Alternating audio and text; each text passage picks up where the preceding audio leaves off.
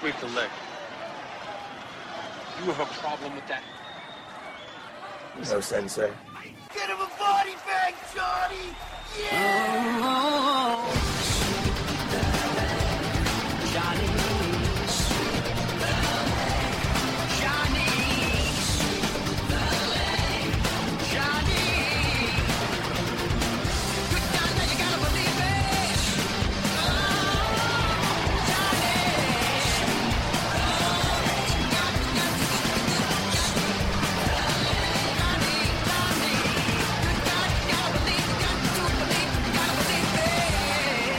Welcome to Sweep the Leg Podcast. This is your host with the most, Mike Mac Masunis. How's everybody doing today?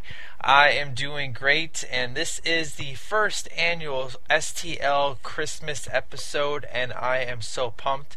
Just like Halloween, I had a big old Halloween celebration going on. Well, this is the first Christmas for Sweep the Leg podcast, so I am very excited to be reviewing my all time favorite Christmas movies which is Gremlins.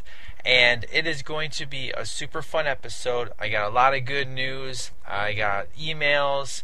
I got awesome music. And just so you guys know, this is going to be just flat out Christmassy all over the place, okay? Uh, granted, Gremlins isn't the typical holiday uh, Christmas movie, but I'm going to make it as fun and as joyful as possible. So, what I'm going to be doing throughout the episode, I'm going to be taking some breaks. So, it's going to be a longer episode than you're normally used to. Normally, it's about an hour, but we're probably going to run a little bit longer than usual on this one just because we're going to have a good time. I'm not coming back on the show until after Christmas to do the year end episode, so we're going to have a good time. And I'm going to play some awesome Christmas music for you. I promise that it's going to be tunes that you've probably heard before, but it's done in a completely different way that's going to make it new and original and will hopefully get you bobbing your head. And I'm really, really excited uh, just to just to get this game and this party rolling. So let's start off the show with good old movie and music news. All right, you chipmunks, ready to sing the new version of your song? You know we are. Yeah, let's sing it now. All right, Simon.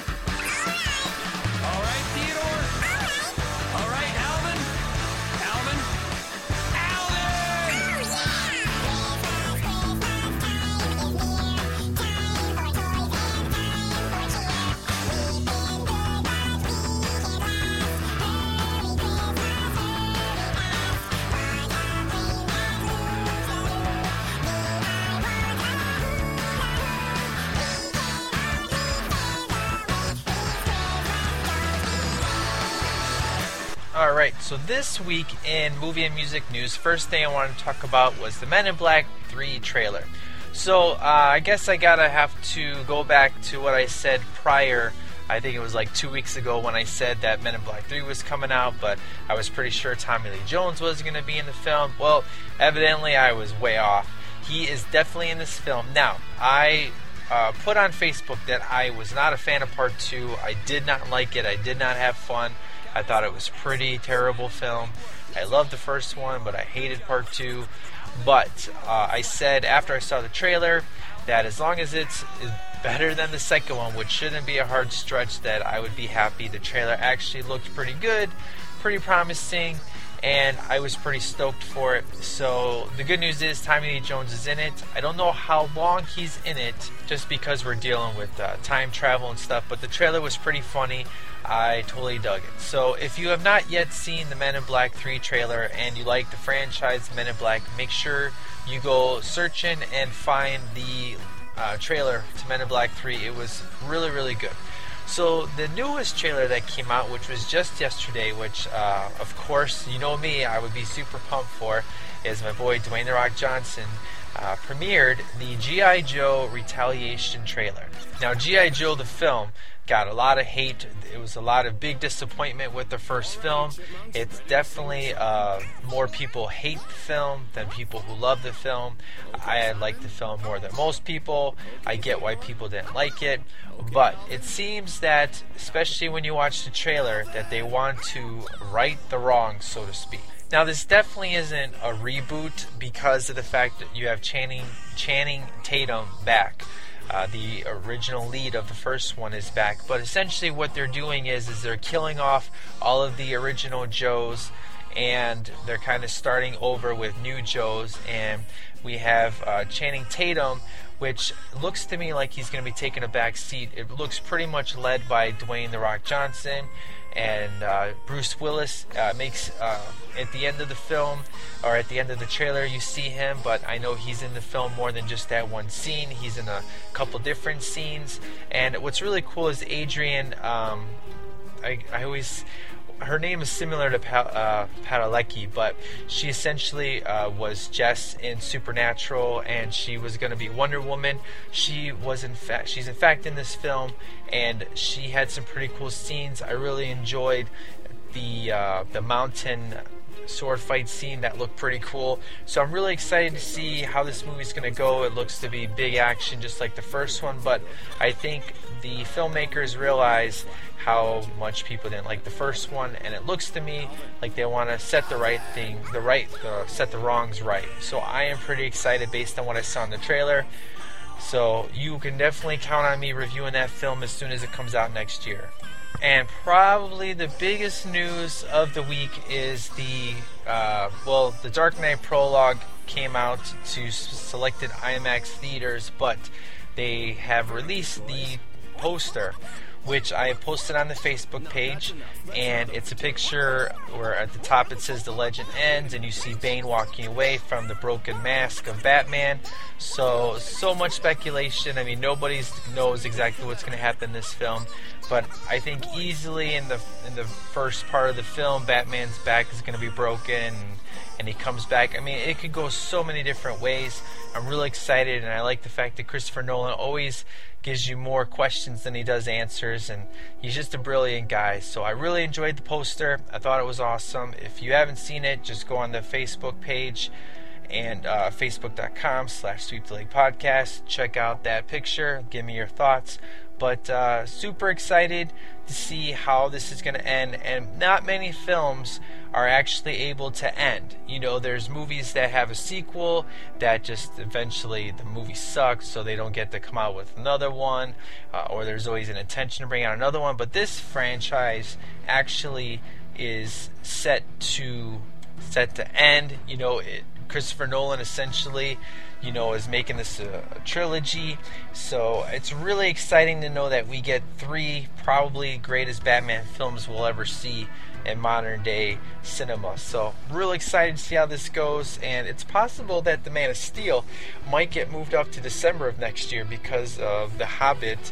Uh, Peter Jackson may have to take some more time to work on the film, so they're thinking about switching the release dates of The Hobbit and The Man of Steel, which means that The Man of Steel will move to December and then The Hobbit would move to 2013. And Warner Brothers is very happy with the film uh, footage that they've seen. In fact, a lot of the big action scenes, Zack Snyder is actually finished and sent over to the special effects team to do their stuff. So it sounds like Warner Brothers is really excited. And if you really want to get people pumped up, I think the best thing to do would be attach a trailer to The Dark Knight. You know, if we could have a Batman and Superman film come on in the same year, how cool would that be? I think that would be amazing and so awesome. All right, and I'm going to call it a wrap for movie news. Now, for music news, the only music news I really have is in regards to the next episode, the end of the year. Um, since normal podcasts, when they have, let's say, an end of the year episode, uh, you know, they're wrapping up their favorites of that year. Well, since this is a movie and a music podcast, I'm going 50 50 with the rules here. For since the movies, I'm doing my top 10 favorite films that I seen in 2011. So necessarily, it may not have come out in 2011. It may have come out in like 2010, and I'm just now seeing it this year. So since that's not a normal rule with the music, I'm to make that the rule that the songs actually had to come out in the year 2011.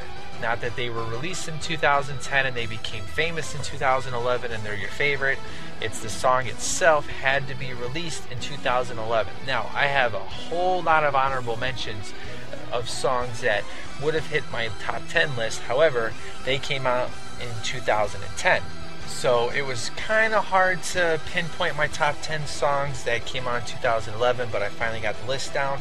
So when you email in for the next episode for your favorites of the year for movies, go ahead and name your top 10 favorite movies that you've seen this year. Doesn't matter what year it came out, just whatever movie you saw this year that made your top 10, go ahead and send it in. But as far as music goes, make sure you send in your top 10 favorite songs of 2011 but they had to have come out in 2011 and of course it's you know rules are meant to be broken so if you can't think of any and you just want to send me the songs you listen to i don't care. That that's fine too. I'm just saying that's how i'm going to be doing it just so you know. So you can send that to sweepdelaypodcast at yahoo.com so i'll be excited to hear. I've gotten uh, some emails already from uh, from john from Philly, from Sebastian on their list already. So go ahead. If you have not written in ever to the show, I'd love to hear what kind of uh, music and movies you dug this year. That would be awesome. So that's what I got, guys, for movie and music news. Let's go ahead and uh, take the first break and get into our first Christmas song.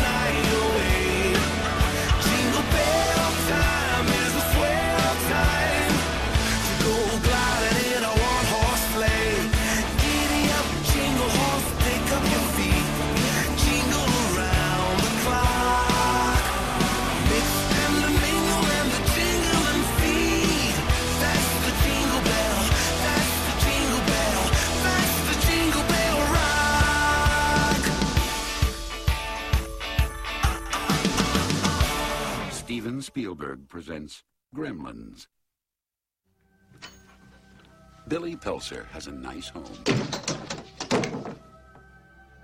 Billy, is that you? Yeah, Mom, it's me.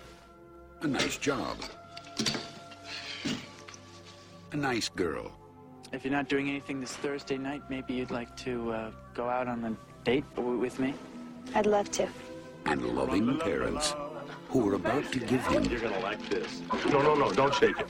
We're gonna have to open it now. It won't wait till Christmas. The most unusual gift he ever got. What is it? No. It's your new pet. Come on, Barney, be a good dog. My dad gave it to me. But there are a few things to keep in mind. If you expose it to the light, you may hurt it. If you get it wet, it will multiply. All that from water? They got wet? Yeah, plain water.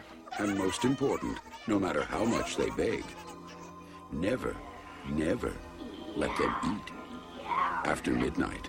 Because when they do, they change.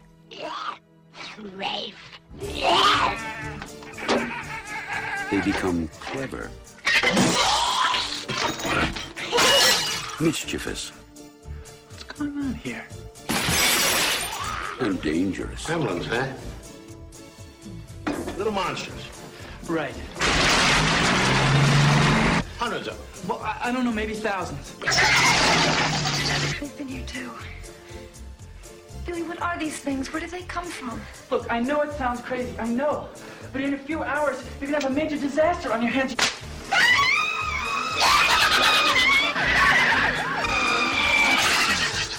Gremlins, directed by Joe Dante. They'll be expecting you. All right, now it's time to talk some gremlins. And uh, you'll have to excuse me if I say that wrong. You know, being from Chicago, everybody says I have a Chicago accent, which is fine. You know, New York and Brooklyn have their own accents, and I guess Chicago people have their own accents. But I've always said gremlins wrong. I always say gremlins, or or I just say it too fast, so therefore it sounds slurred. So if I do that during the show, I apologize. I don't mean to do it. I'll I kind of have to slow the word down so I can say it correctly. So I am sorry uh, ahead of time in regards to if I say it wrong. And I just want to mention I forgot to say in music news last week for the Spotlight song. Uh, I didn't mention who the artist was, but I wanted to hear what you thought.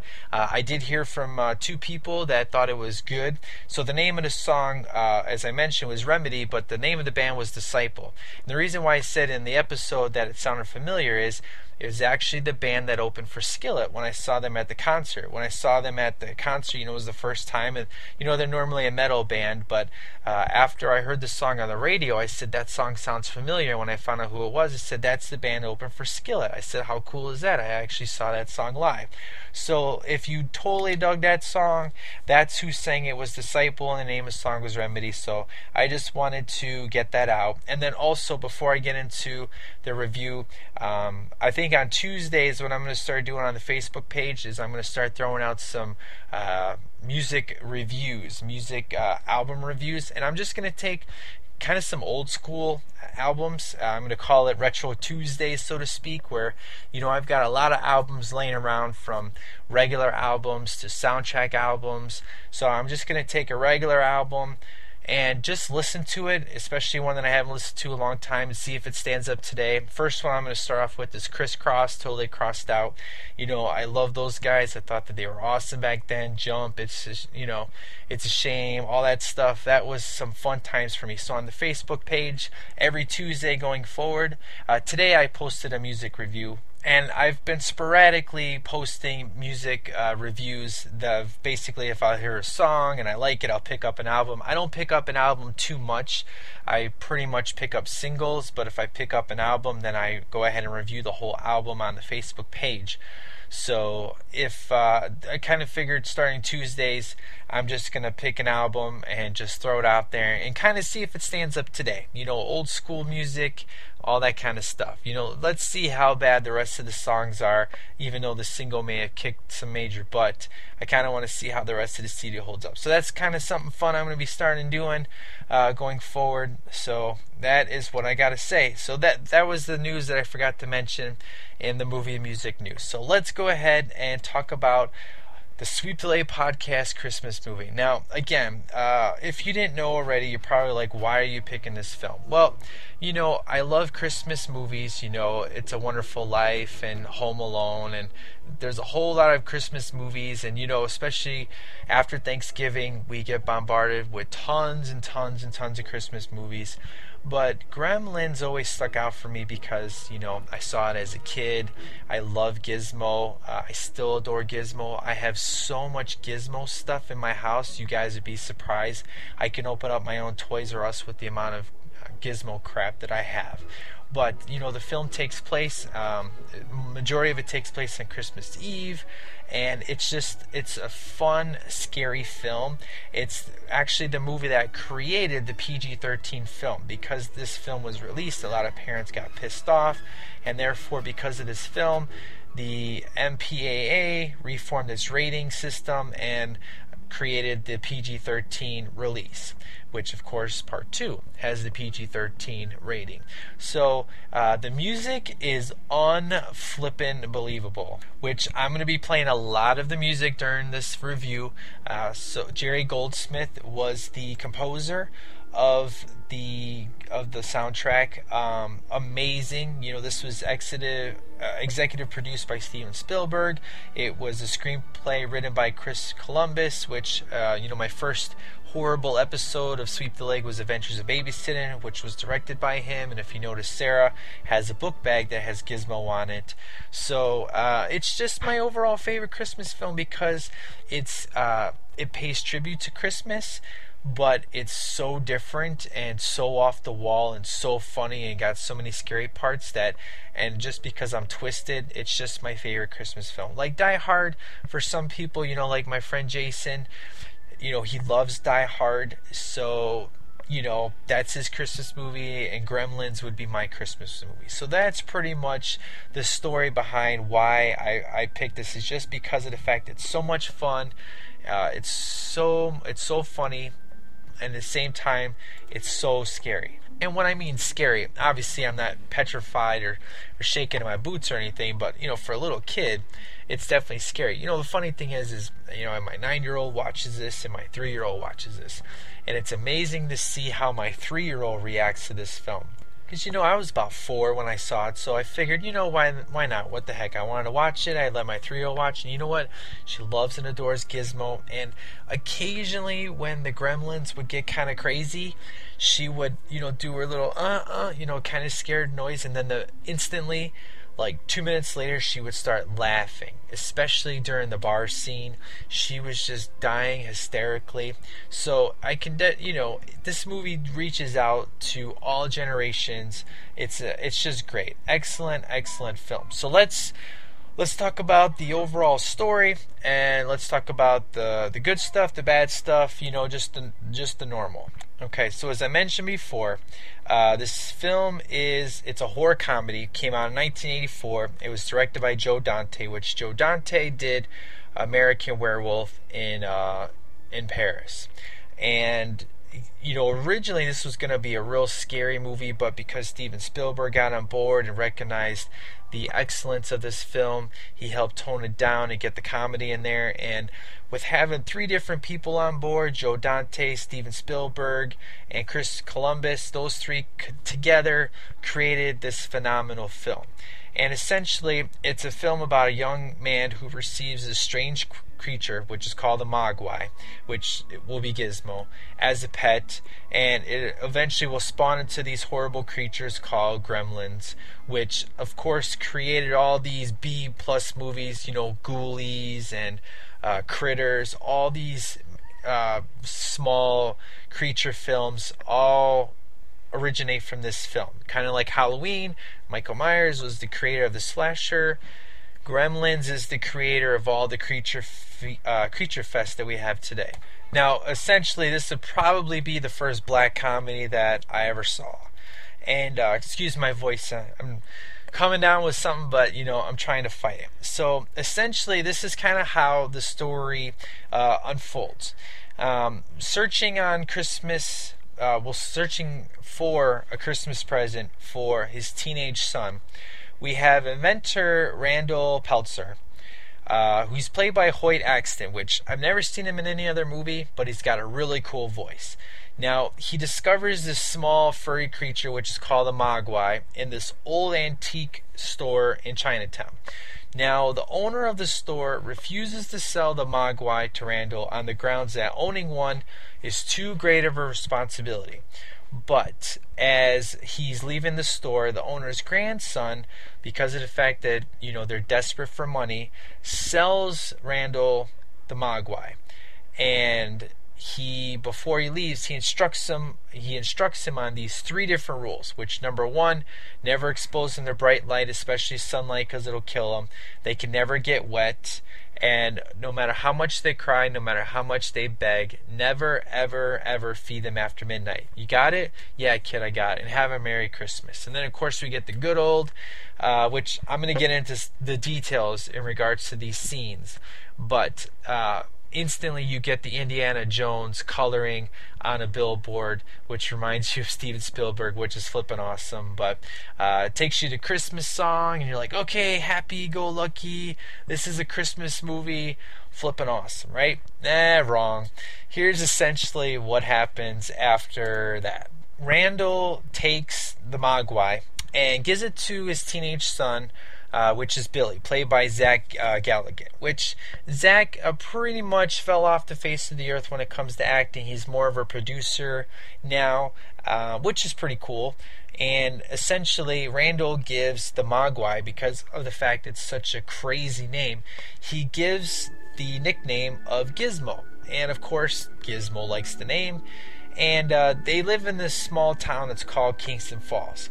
So the what happens is uh, while Billy and Gizmo are getting getting along and and he's learning all about Gizmo, uh, Billy's friend comes over, and which is played by Corey Feldman, young Corey Feldman. His name is Pete. He accidentally spills a glass of water on Gizmo, which causes him to convulse and scream, and actually produces five new Mogwais from his back. Now, one of the Mogwais uh, his dub stripe because of this white, uh, big hair, you know, big spike hair in the middle.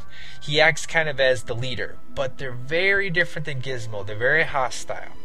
Now, curious to learn more about the Mogwai, what Billy does is he takes Gizmo to his science teacher, Mr. Hansen, which is played by Glynn Turman, which this is the only movie I've ever seen this guy in. I'm sure he's been in a lot. And it produces six new Mogwais. And what he does is he leaves one of the Mogwais, one of the new ones, with Mr. Hansen, and he can essentially conduct some tests because he's a science teacher, you know.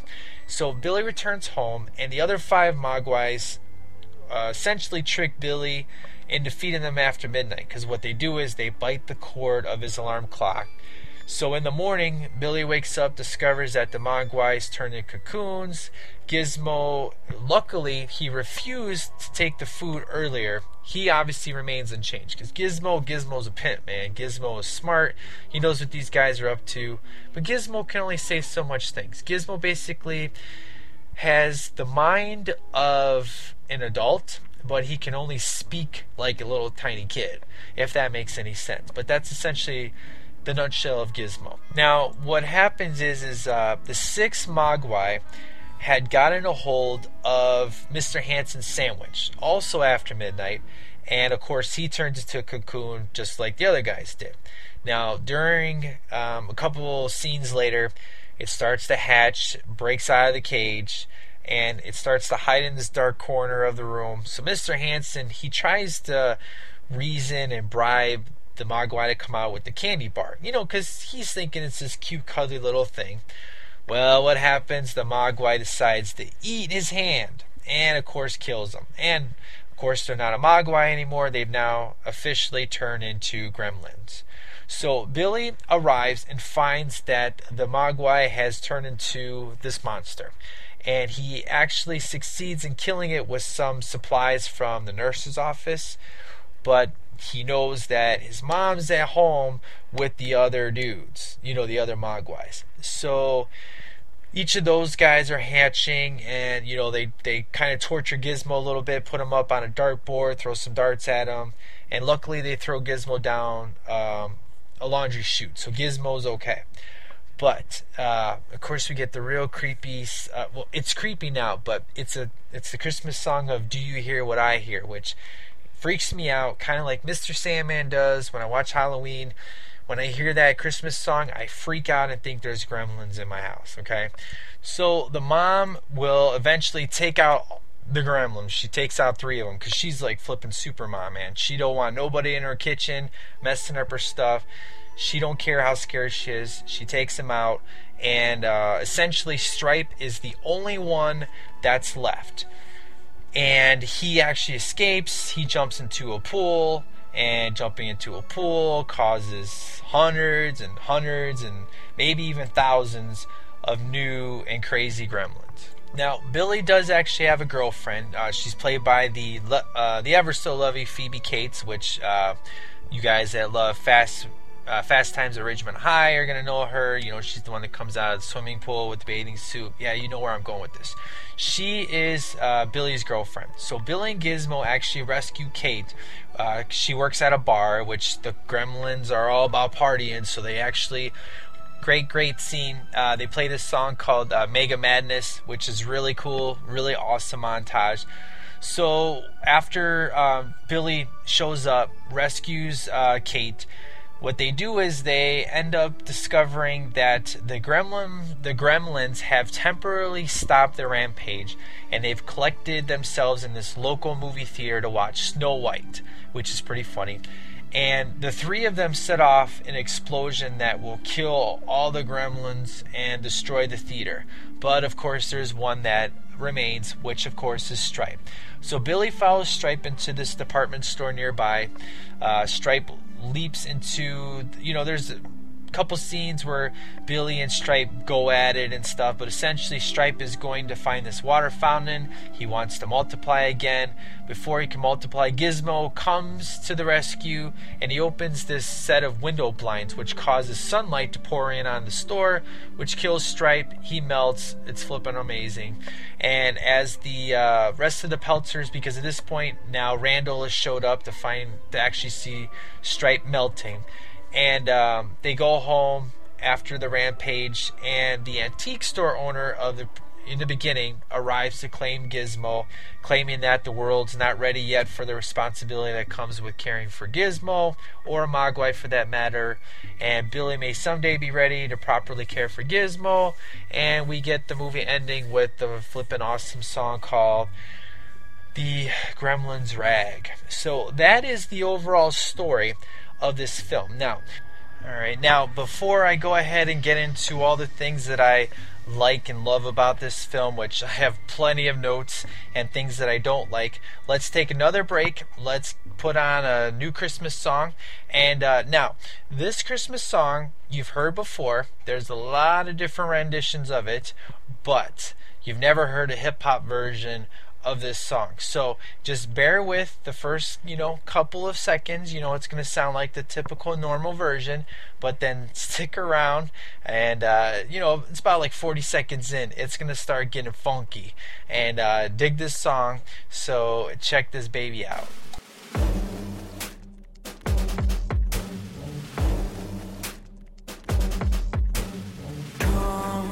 They told me,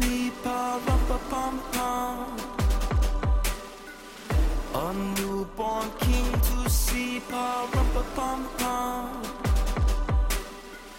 Our finest gifts we bring, pa, pa, pum, pum.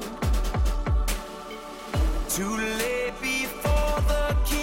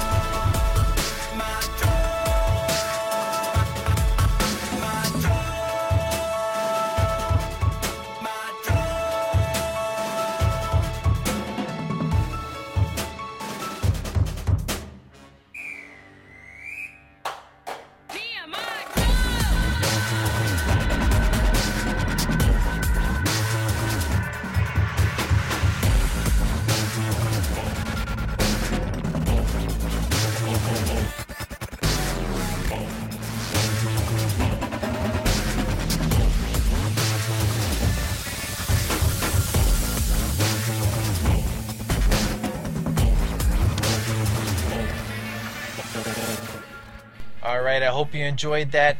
And uh, I'm sure you guys have heard Little Drummer Boy before, but like I said, it's a different version. It's like a, a hip hop version. So, as I told you before, I wanted to play some stuff that you hadn't heard before. I mean, you may have heard the song before, but I wanted to give you a different flavor and, and just make it fun. So, uh, let's go ahead and get into what I definitely like about the film and and there's a lot. Like I said, I, I have a crap load of notes here. So right from the beginning, um, when Randall goes into the antique store in Chinatown and uh, is talking to um, uh, Keye Luke, which Keye Luke is the one, uh, Mr. Wing. He's the owner of the shop, which uh, as I mentioned in the Turtles podcast, Ernie Reyes Jr. was in a TV show. Well, he happened to be in a TV show with Keye Luke. That was his master, which was really good to see him again. But when he's trying to sell him the bathroom uh, buddy, I really like this particular scene where he's talking about you're on a plane and you got a bad case of dragon breath, and then all of a sudden you hear this cymbal uh, hit each other and immediately it's to let you know that this is a film that's not taking itself seriously. I mean, granted, he looks behind him to say, you know, was that somebody that did that? But you and I know that this is a film that's trying to be fun. And I really dig that scene. I thought it was real good. It sets the mood off great. Um, now, when he's trying to buy Gizmo and he puts $100 down, the kid looks shocked, like, wow, that's a lot of money. And they says $200. That's $200. Now, you know, $200 goes a long ways. I mean, think about it. You can buy an iPod with $200. Uh, you can buy so many DVDs. You can buy Blu-rays. I mean, think about it. Go to McDonald's. How much McDonald's can you get off 200 bucks? You see where I'm going with this. I mean, granted, it matters what you get off the menu, but $200 is a lot of money, and especially in 1984, $200 was a lot. So I really dig the scene uh, of the kid's expression when he sees the $200. Uh, really good, really good stuff. Now, this next part about the rules. Now, I'm not going to say it's a problem because of the fact the sequel fixes it for me. Now, the first two rules make sense. You know, don't let them get into sunlight because it could kill them. Don't let them get wet. But it's the um, never let them eat after midnight. Now, you know, when I talk with Jason and Dan, you know, they're two hours before me, so they always joke around and say, hey, you're two hours into the future. When I talk to Andrew, who lives in New York, he's one hour ahead of me. So, you know, the time zone thing is a huge problem. Um, but the sequel makes up for that because they actually call that rule out how stupid it is and they do some real funny jokes around it. Now, does it ruin the film? No, it doesn't ruin the film. I mean, kids get this rule, makes sense. If you really want to make a problem out of it and nitpick, it's really going to ruin the film for you. I don't have a problem with it, but I can see how kind of dumb the rule is. But again, the sequel fixes it for me, so I can move on from that. Again, it doesn't drag the film down. I'm cool with it. The next thing I like, as I mentioned earlier, is the Indiana Jones writing. You know, when they're uh, introducing the um, Kingston Falls and they show you the logo. And let me just say, I'm a sucker for logos. If logos look cool, it really helps sell the product to me. You know, if a logo looks crappy, I'm not going to be as interested, but I love the way the Gremlins logo looks so cool. And you know, you got some really cool Christmas music going, so you're like, oh, this is a great Christmas movie. We're having some good times. And they show a billboard of the DJ, and it's the same writing as Indiana Jones. And uh, of course, you know, Steven Spielberg being on there, it makes perfect sense. So I really dig the Indiana Jones writing. It was some good stuff. Now, for you people that are big Back to the Future fans, which you know I'm a Back to the Future fan, you know I recorded the whole series, but uh, this is uh, a Universal Studios film, so this was filmed on a Universal Studio lot. And when Billy is on his way to work, to the bank, you can see the theater, which is the same theater shot in Back to the Future, and it's the exact same place that the clock tower is. So you can just watch that whole entire um, the streets on there, and I flippin' love the fact that you can call it out. Now, of course, if you're not looking for it, you're not going to see it, so no big deal. But they do show that scene quite a bit, especially the movie theater. You know, that's where the gremlins actually show up later on, so really good stuff. Now, Um, I really like the BK logo as he's walking down the street. They show you Burger King, and it's the old school logo that they used to have. Uh, really reminiscence, um, good times. It brings me back to the 80s, I'll tell you, because I remember that logo it was pretty cool. Taco Bell, I noticed uh, some stores have the old logo, but you know the majority of uh, the majority of logos, McDonald's especially, has stayed the same, but Burger King has changed it, so it was pretty cool seeing that. Now, let's talk about Mrs. Deagle. Uh, Mrs. Deagle, man, we're talking about a witch, witch from hell here, man, and she is played beautifully. I mean, beautifully.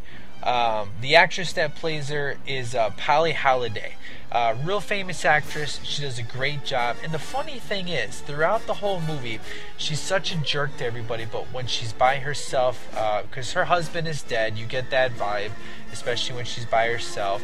Uh, when she's with her cats, she's so loving and adoring, talking to them like they're little tiny children.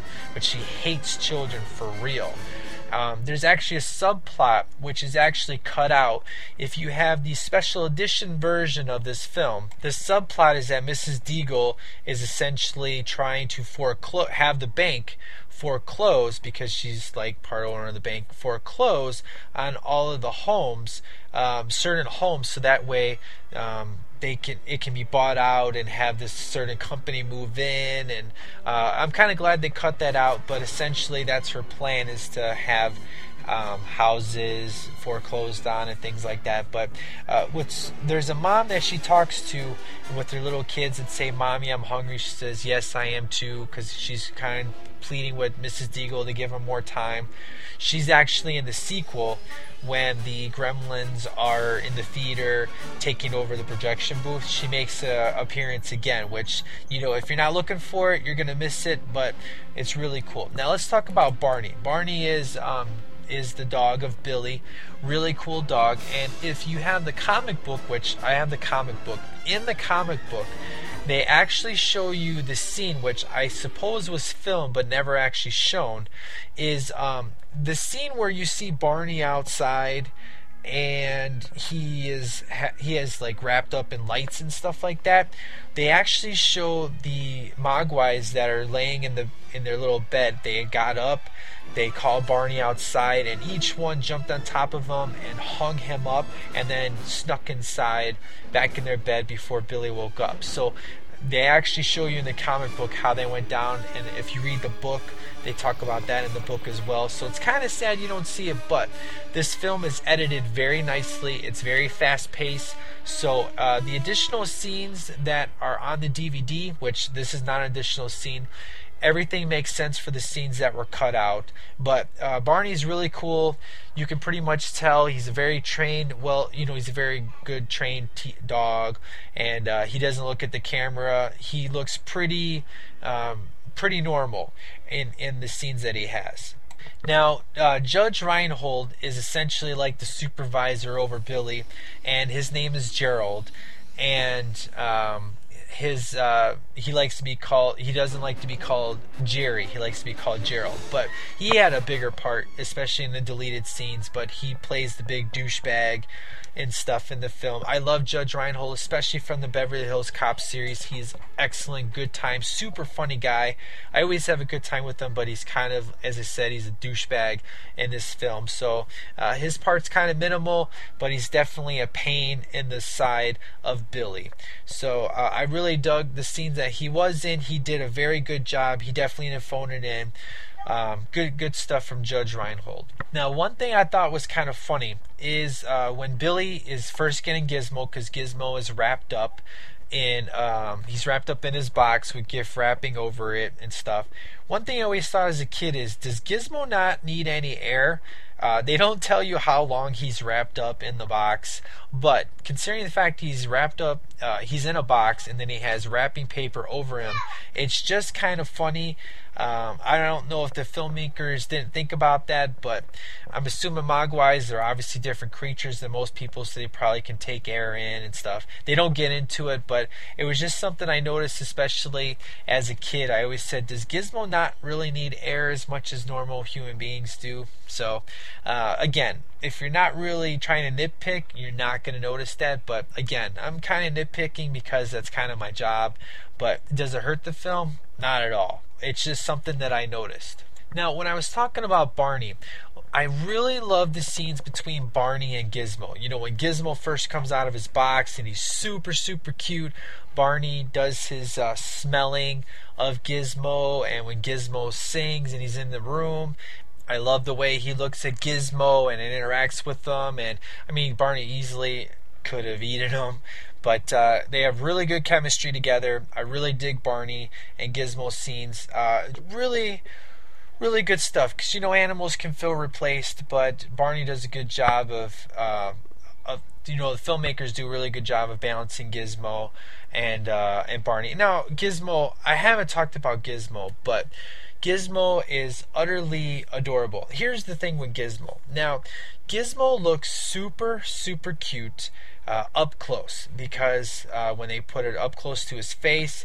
his face definitely looks different than when they're doing a, a long shot scene of Gizmo. And now this is all like animatronics, puppetry, so I, I can definitely say I don't know if I could go for a CGI remake. I really think everything's effective. Gizmo's effective. The Gremlins are effective, just as the way they are. Um, I really think you know Gizmo is super cute, and he's more adorable and more cute in the second one. Originally, they weren't going to have Gizmo um, the way he is. He was supposed to be a real, you know, cre- crazy character. But Steven Spielberg, it was his idea to make Gizmo the way he is. So super big thumbs up to you, Steven Spielberg. Because of you, kids love and adore this film. And Gizmo, of course, if you don't know, is voiced by Howie Mandel, which Howie Mandel does excellent job. And you know his persona is just to talk like a little kid. Funny enough, um, if you didn't know, um, some of the other vocal performances from uh, the other Gremlins would be uh, Michael Winslow from the Police Academy fame. Most importantly, Peter Cullen, which, if you live under a rock and you don't know who Peter Cullen is, that would be Optimus Prime. He's the voice of, of a majority of the flipping Gremlins, which I thought was so flipping awesome. Now, um, when Gizmo, you know, was first introduced and uh, and they're going through, um, you know, they show Gizmo's face and he lights up. He goes, you know, I call him Gizmo. He seems to like it. He's got the cute little face, and they do the picture. I always say Gizmo's a jumper because, man, he immediately jumped from Billy over to Randall's lap in like a half a second, man. Gizmo is one flipping great jump uh, jumper, I gotta say. And like I said, the close-ups of Gizmo are so adorable, so cute. Uh, the faraway shots, he looks good, but he's not nearly as cute as he is on the up close. Which, of course, the up close they don't have to show his body; they can just focus on his face, so they can have more puppetry and stuff like that. But just makes Gizmo more real on all the close-ups of his face. Um, again, Gizmo, I give him a 20 out of 10 in regards to cuteness, adorability. Um, he is just a dream come true. It, I would just love to actually have a real gizmo. That would be the greatest pet on the face of the planet, uh, minus you know the actual rules and if he actually came out with gremlins out of him and stuff like that. But super super cute. So um, I love when he talks. Uh, Gizmo has simple words. You know, like um, for example, he's reading a comic book. Billy says, "Pretty neat, huh? Neat." Uh, you know, uh, pretty, just stuff like that. He just says one lines, but they're very cool just by the way he comes across by saying it. Um, one thing when Corey Feldman tells him that he's cute, Gizmo rolls his eyes, which I thought was really, really funny, uh, really cool. And he when Gizmo's happy, he purrs like a cat, which is pretty cool. And I never really noticed it too much, especially as a kid. But watching for this film, that's one big thing I noticed is Gizmo purrs a lot, and is not a problem with that whatsoever. But it's just funny to hear Gizmo purr. It's some good stuff. Now, um, another good thing that I like is I love Gizmo's face uh, when Stripe pukes. Uh, when the Mogwais are first, you know, they come out of Gizmo, and you know, there's five of them, and immediately you know that they're different because they they're all a clique. And uh, when Corey Feldman tries to touch them, Spike tries to bite his finger off, but Gizmo's sitting next to the tree, next to Barney, because you know dogs, they know evil. So of course Barney sits next to Gizmo because they're buds at this point. But Gizmo, he is playing like a little mini drum set, and he's got like a little horn, and the other guys are playing. You remember the little miniature arcades that you would just use one hand for? Brings me back to the 80s.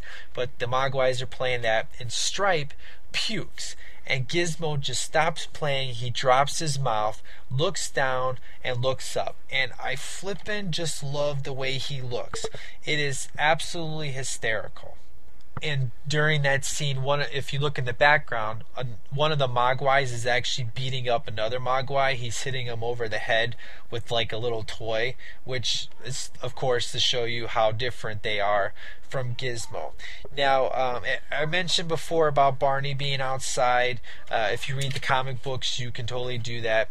Uh, one thing they kind of a funny inside joke is the inventions of Randall. Uh, his inventions never work. You know, essentially, this guy he goes around town trying to sell things. He goes to conventions, but essentially, the guy uh, he's a nice guy. He's got some good ideas, but his execution sucks. So his inventions never work. So you know, the bathroom buddy doesn't work.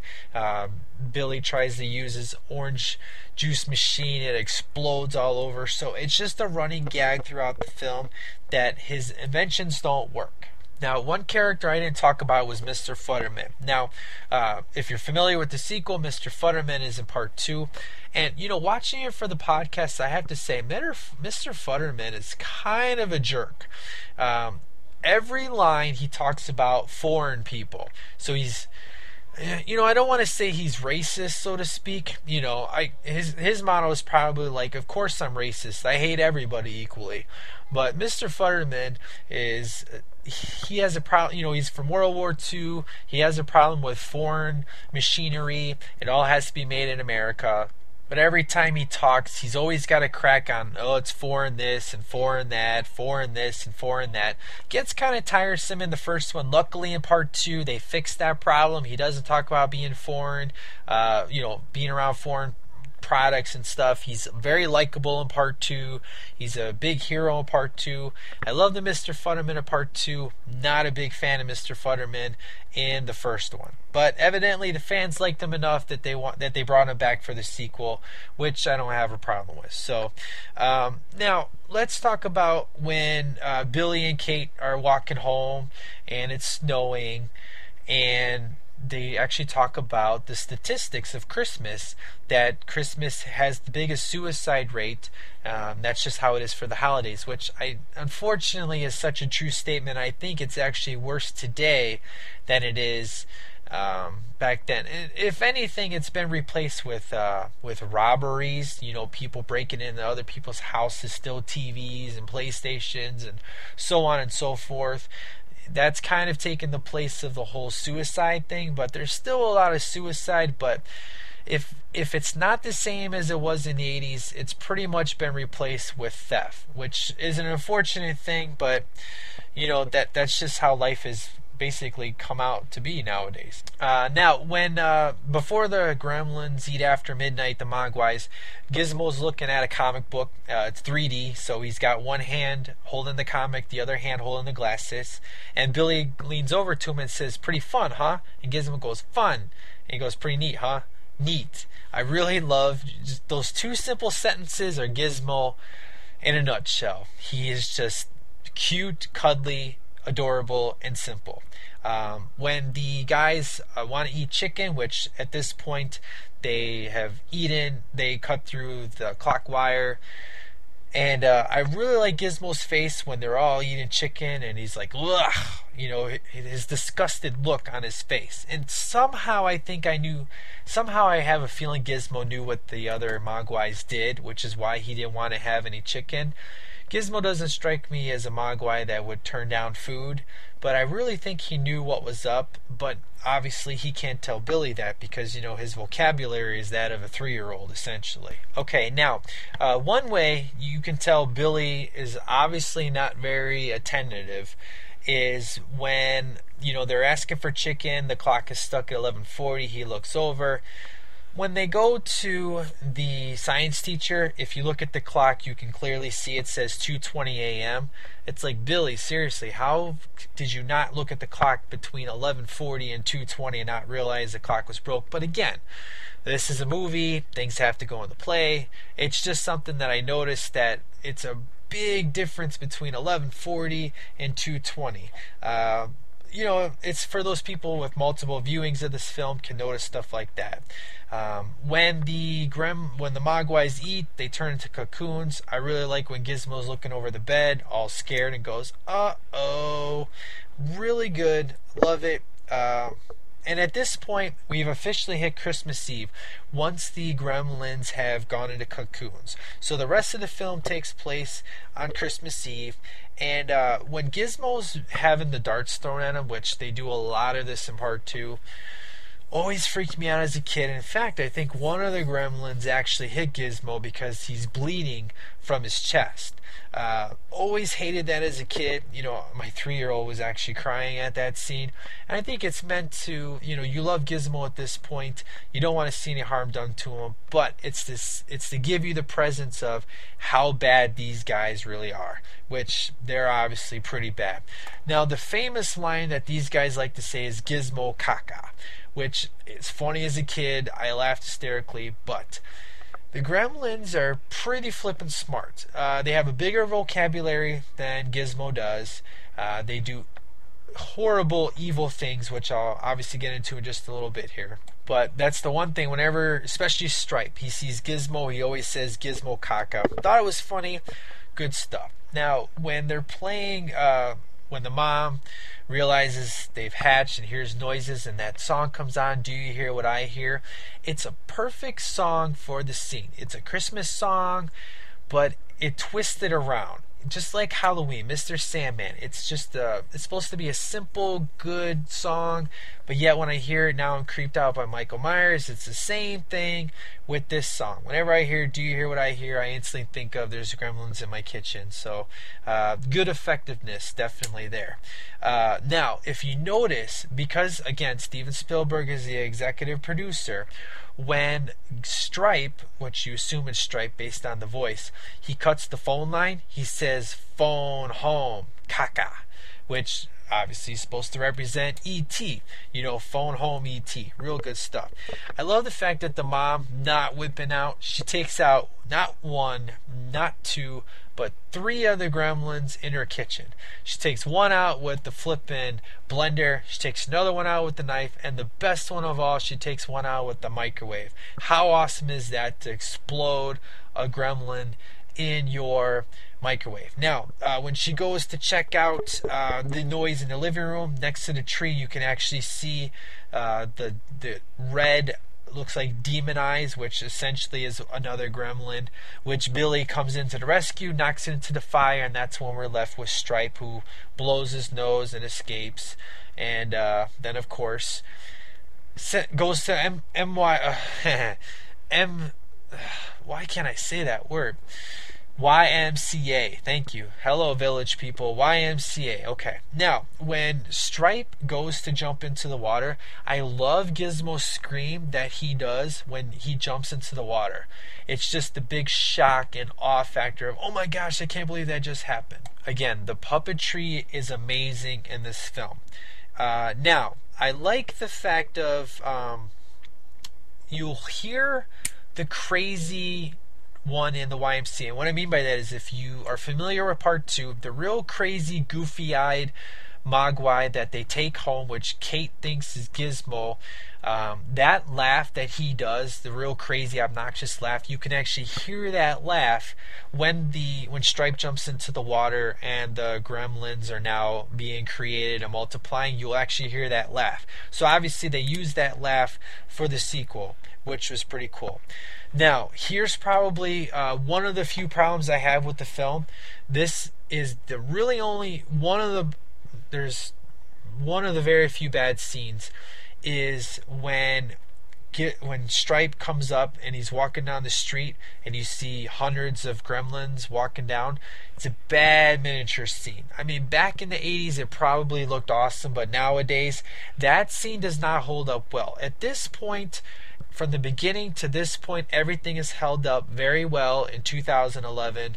I'm digging it. I mean, of course, the technology you can totally tell is different, but uh, scene wise, filmmaking wise, everything is held up to this point. But the miniatures do not look good. This the background is pretty pretty brittle. Not does not look good whatsoever. But uh, it doesn't ruin the movie for me. But it's just it's kind of a bad scene for me to watch. Now, when the gremlins um, attack Mr. Futterman, you know, they get in their snowplow and break through and they play the funny music. I love their faces, how they're laughing, which they're being evil because they're about ready to kill some people. But it's just to let you know that you're supposed to have a good time. It's a black comedy but uh, it's just it's you feel wrong for laughing at this scene but you're gonna feel wrong laughing at a lot of different scenes especially in the gremlins franchise but i just love their faces when they're attacking mr futterman. It's in good times. Now um, probably one of my favorite scenes is when the gremlins take out mrs deagle. Uh, spike looks of course gremlins can read. He looks and sees uh, the estate and says, Deagle, Deagle, Deagle, Deagle. Real funny. Of course, I can't do the voice like him, but it's super funny. I love it. And when Mrs. Deagle hears them singing, and they're pretending to be Christmas carolers. I just love the fact that they're singing "Yeah, yeah, yeah," which essentially is the one of the many theme songs of Jerry Goldsmith throughout the film. Which obviously, if throughout the review you've been hearing me play music from the Gremlins uh, soundtrack, that uh, the song they're singing is one of the main themes of the Gremlins, which I just love that scene. It's hysterical, and of course the Mrs. Deagle goes out the window you're kind of laughing and you feel very wrong for laughing because the gremlins just killed a lady but the way that it's done and shot and the music immediately makes you laugh. And you're not supposed to but again it's flippin' funny. I'm laughing. I know i shouldn't. So uh, now let's talk about another scene when uh, you know Billy knows how crazy it's getting, and he there's a there's a thing throughout the film where his car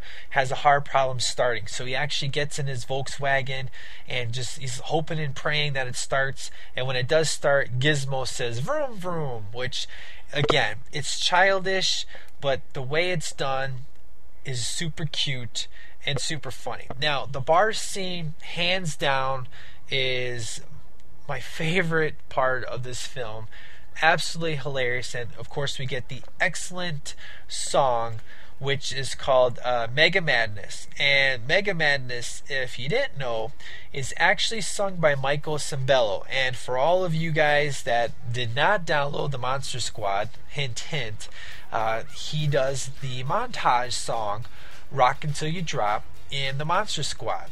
And he does the song called Mega Madness. And this scene is a very good montage. It's showing you how they're partying. One one gremlin actually pulls out his boogers.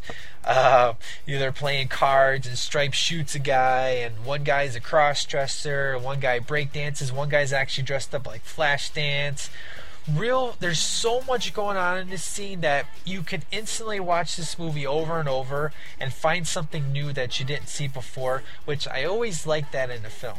So after that fun scene uh, essentially it gets serious kate tries to escape and uh, they go into the bank where kate and billy work and this is the part of the film which is a love hate relationship.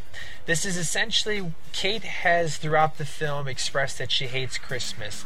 So Kate uh, explains to Billy Why She Hates Christmas, where she explains how her father dressed up as Santa Claus, went down the chimney, essentially broke his neck, and uh, it takes about five minutes. I don't think the scene sucks. I don't think it slows it down. In fact, I think you kind of needed it just to slow the mood down after the big montage we just had because you you need to know what's up with Kate, why she doesn't like Christmas. But for the fans that hated this scene in part two, they do an excellent parody of this. Now, part two is a whole different film than this one. This one is a black comedy.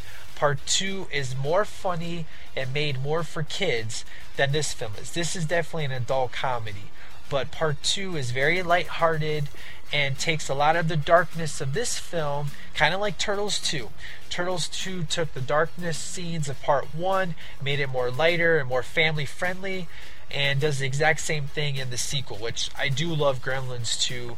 Uh, one of my favorite sequels of all time. So after, uh, you know, Kate's giving her speech, I love Gizmo's face when he's just like, ah, you know, it, it's simple but effective.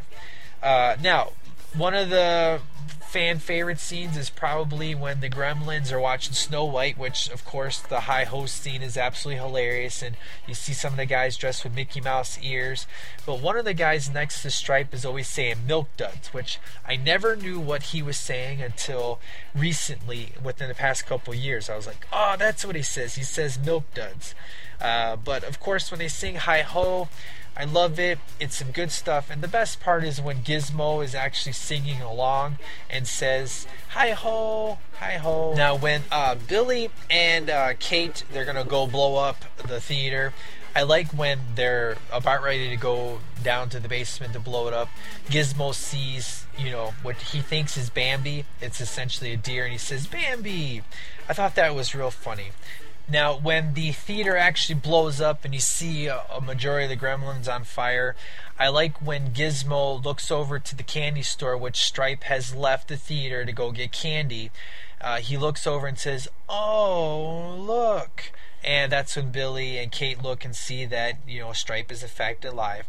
And uh, when he essentially goes off to a toy store.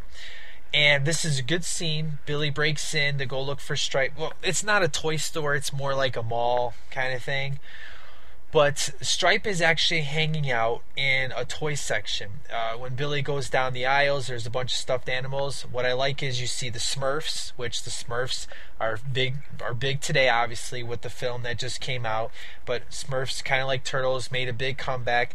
You see actually Bugs Bunny, and most of all, you see E.T., which of course is another nod to Steven Spielberg, and of course the Back to the Future, you know, lot Universal. You know, he helped executive produce Back to the Future. So Steven Spielberg definitely has his fingerprints all over this film. So I really like that when you see Stripe do that.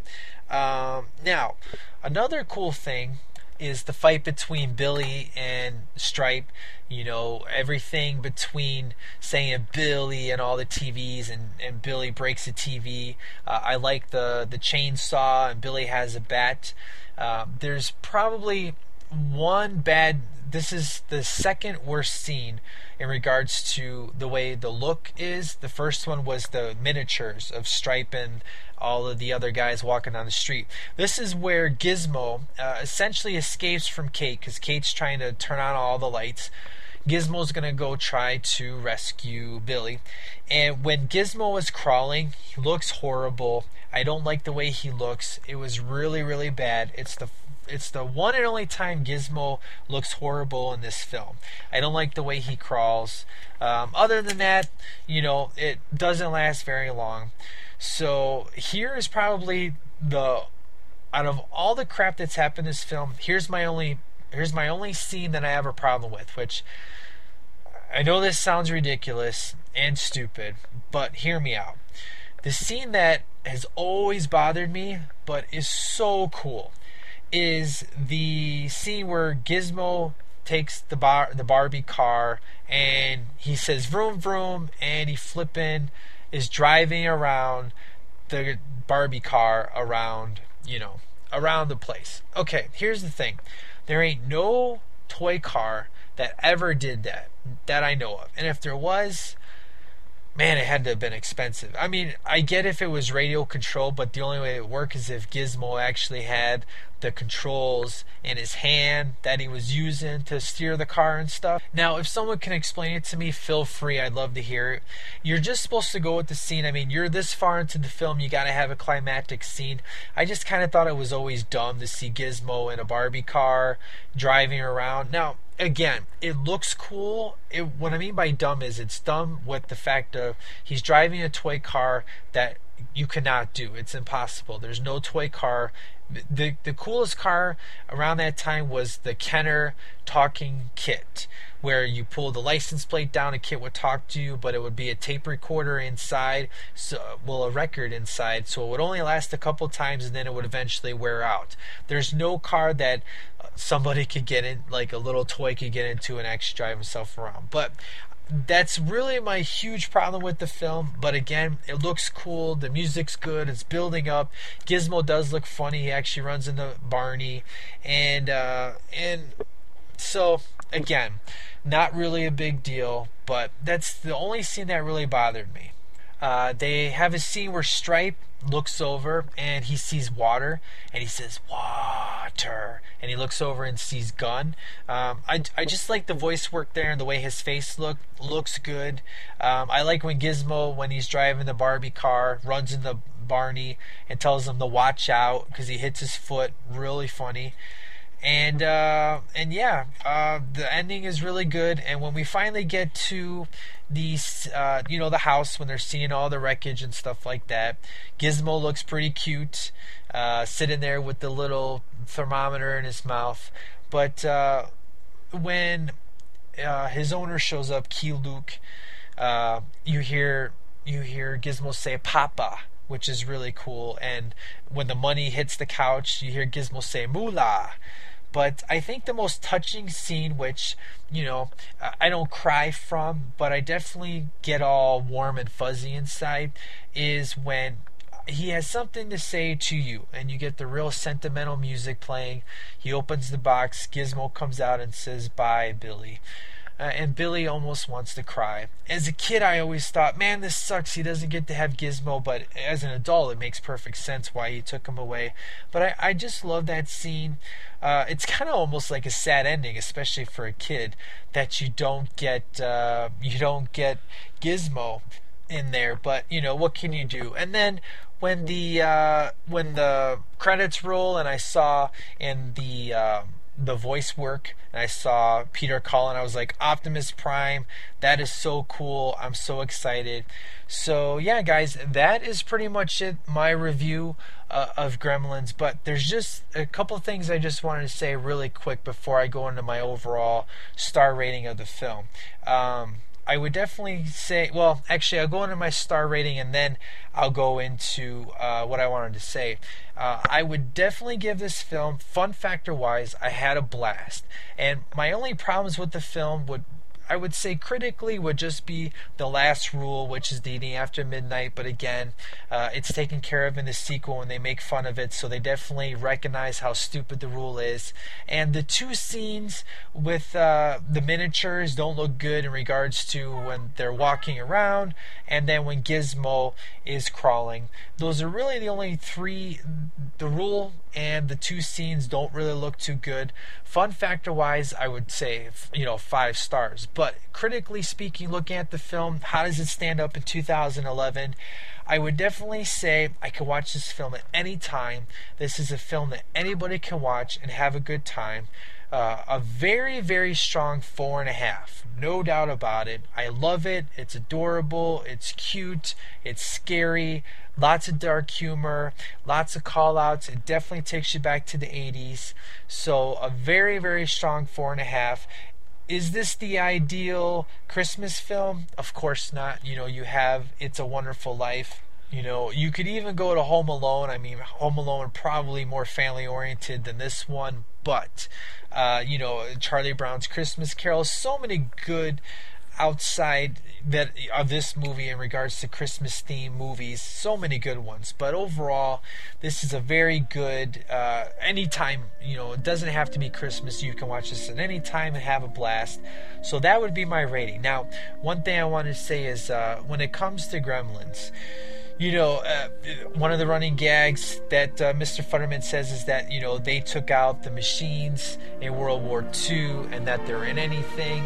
So just remember that when you're at home, all alone, and all of a sudden you're watching TV and the TV goes out, um, or the lights start flickering, or you know your stove goes out, your refrigerator clunks out, uh, your iPod dies. Just remember uh, to look under, you know, look in all the closets, look under all the beds, because you never can tell. There just might be a gremlin in your house.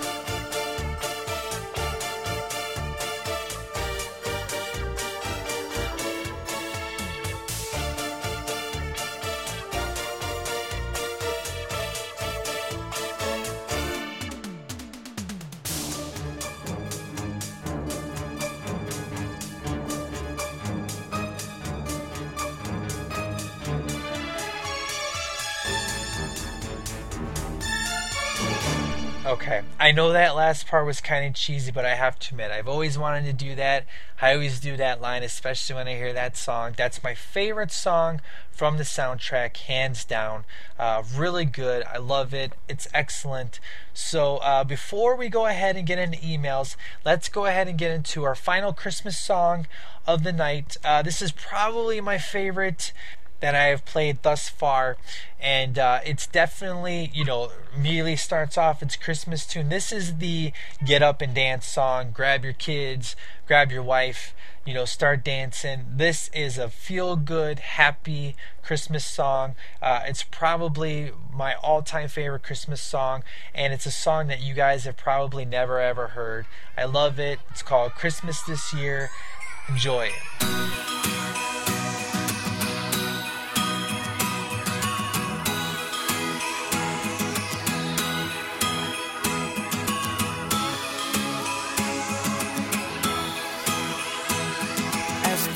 rides off in the sunset, I sweep the snow from my doorstep. I just can't help but stop and grin.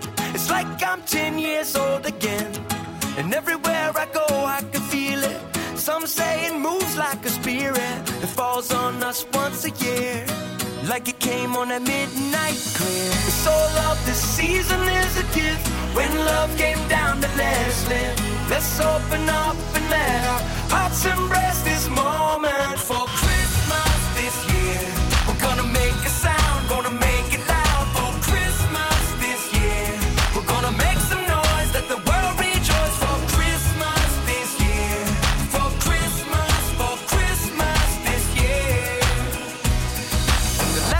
starts before the sunrise. I sneak downstairs to sparkling eyes, and oh, what joy it brings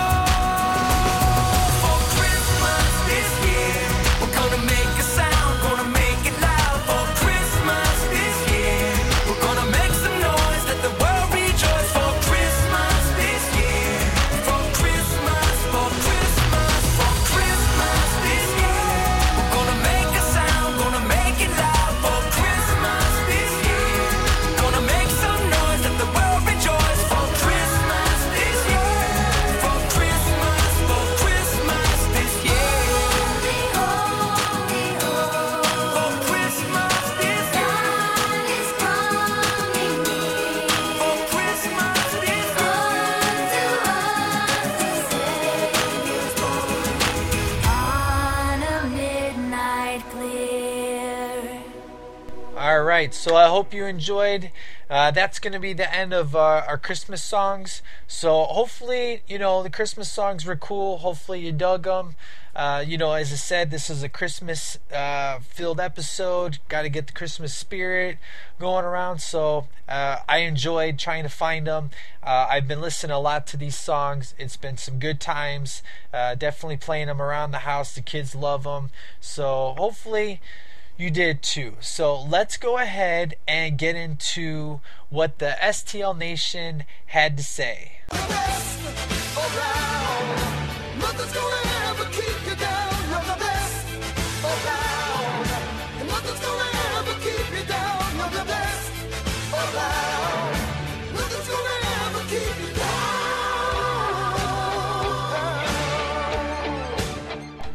Right. So our first emailer comes from John from Philly, and he says, "Hello, sir, and STL Nation.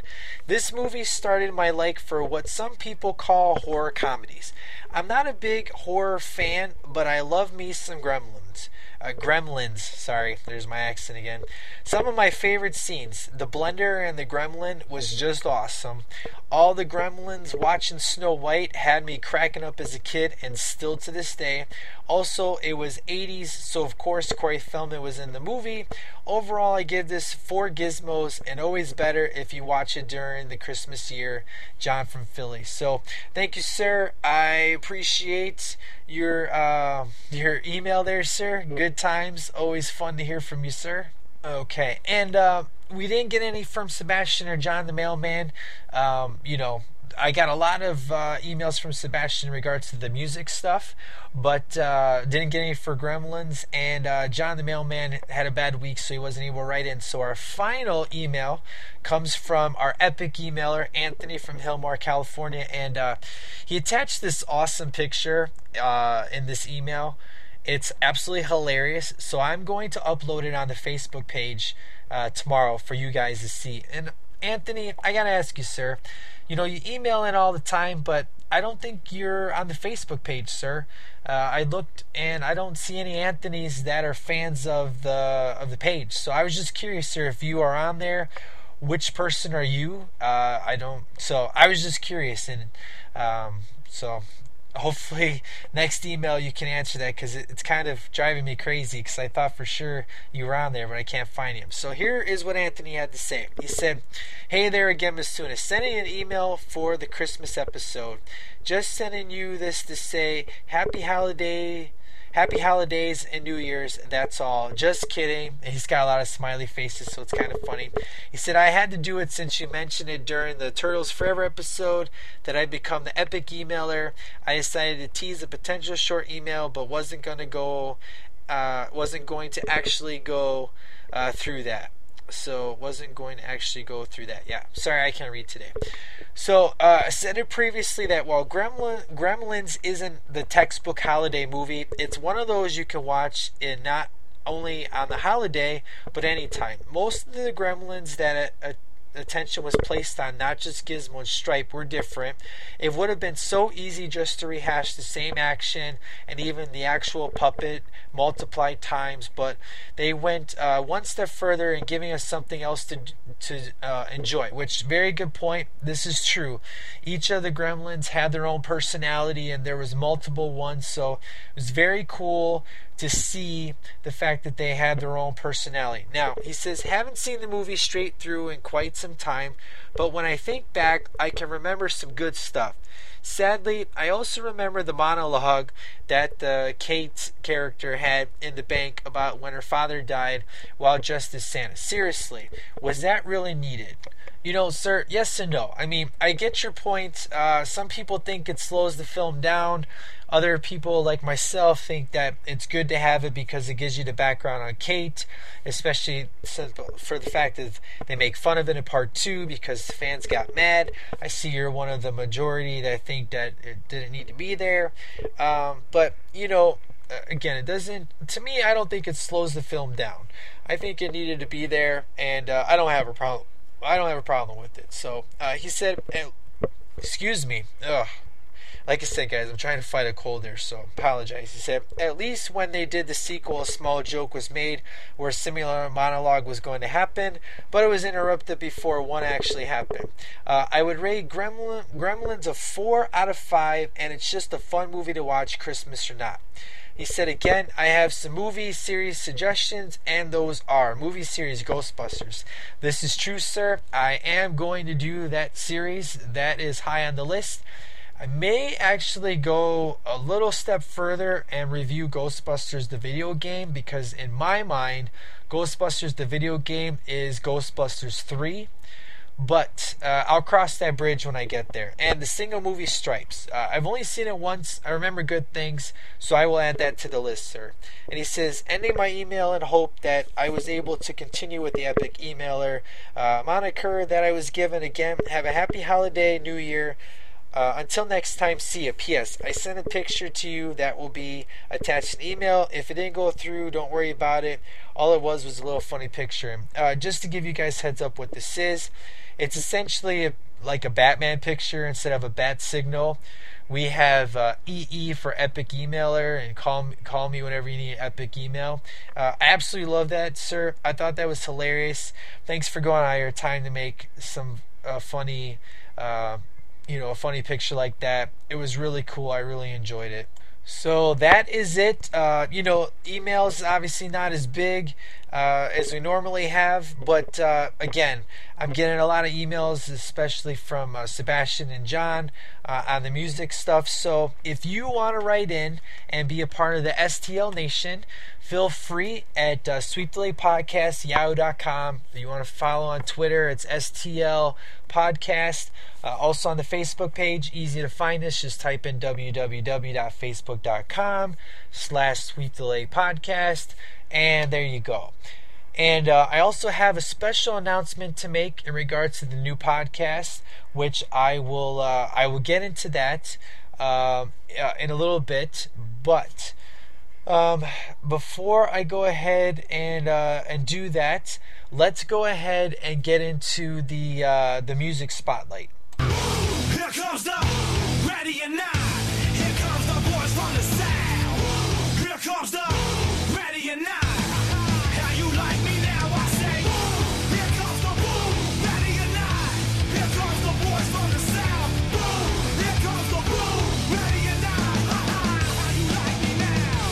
hope you like that little intro there. Um, that is going to be the new intro for when I play a spotlight song because you know what?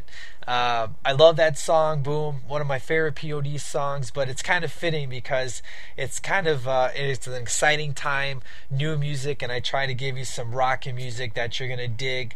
So it's kind of uh, it's kind of fitting that that's gonna be the intro song or the intro little segment to whenever the spot the music spotlight comes. So here's the deal with the music spotlight. And by the way, the news in regards to the new podcast, um, I know I said that this week the uh, the information would be sent to you, but here's the thing: uh, there's been um, it's been kind of busy, so to get the information out to you, I've had to wait a few days which when the information comes out it's going to make perfect sense to you. So i have actually saved that af- that information will come to you after the spotlight song.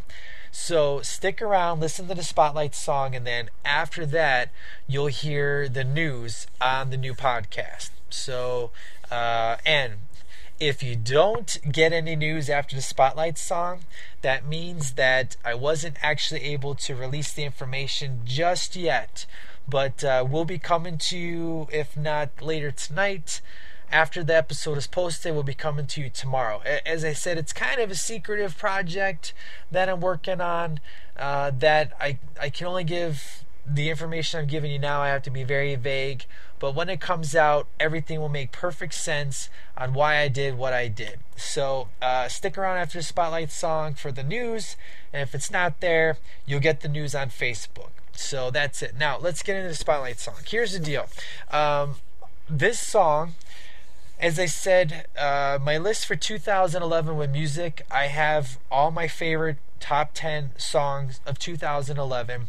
Number one came out in 2011, so it stayed at number one uh, for about a good three months now. It, it took the reins over part of my number two song that I had there for quite a while. Now, this song uh, I've loved for a while now, and I would say would be my favorite song of the year. However, it came out in 2010, so it's a little taste of what you're going to get on the next episode. And uh, this song is, uh, I would say, I just reviewed the album today on Facebook. I said, if you take Bon Jovi, Evanescence, and Skillet, and they had a baby, this is the band you get. The name of the band is called The Letter Black, and it's a rock band that has a, a wife and a husband duo and it's really cool for me because the drummer uh, is actually the new drummer for my favorite band pillar and the lead singer the girl is actually sang on a song with pillar before Uh, the name of the song is called Hanging by a Thread. Now, here's the thing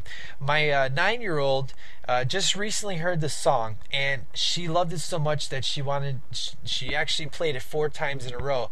And she said, Dad, if you ever make this your spotlight song on your show, this would easily kill all the songs you've ever had. Now, last week, I thought that my last song was pretty hot, as John the Mailman would say. Um, I'm to let you be the judge of this song. Uh, again, this is my favorite song of the year. I've listened to it hundreds of times. Uh, I've loved it every time I listen to it. It always sounds new to me. I love the music video, which I will post the music video in just a couple days on the Facebook page for you to check out. But uh, Hanging by a Thread, you can tell from the title what the song is going to be about. Uh, again, it's a very cool rock song, uh, very awesome chorus. I love this song, and if I could, I'd make it my number one song of 2011. But because it came out in 2010, um, I'm not going to. Now, I just reviewed the album. It's by far the. I just recently picked it up. It's the best album I've heard all year. Every song is really good. There's, uh, I say Bon Jovi that I compare it to because it's got a lot of good ballads, but the ballads are kind of rocking. Really good stuff. Uh, I would say it's a non skippable album where you don't skip any tracks. And the only two songs that I found that were kind of weak, they're only weak compared to the other songs that I've listened to on the album, but on another album, they would be considered like five star songs, if you know what I'm saying. So the name of this song is called Hanging by a Thread. It's by the band The Letter Black. Uh, very good band. Um, they've just recently got off tour uh, with Skillet. Their uh, is Howard Benson, who's worked with like uh, you know POD, Pillar, uh, Disciple. Um, Metallica, a lot of different bands out there. So, really good song. I really dig it. And uh, that's going to be it, guys, for the Christmas episode. I hope you dug it. Uh, I had a really good time, and uh, next Christmas will be hopefully even better. So I won't be here next week. Uh, next week, I'm going to be recording um, my first episode on the new podcast. So expect to see that. But I'm going to be coming back uh, after Christmas. The date planned is going to be on the 27th. So that'll give you plenty of time to figure out what movies you uh, gather your top 10 favorite movies, your top 10 favorite songs, and go ahead and send that my way to sweepthelegpodcast.yahoo.com. And let's make the end of the year celebration the uh, one of the best episodes ever. So that's it, guys. You guys take care. This is Masunas out.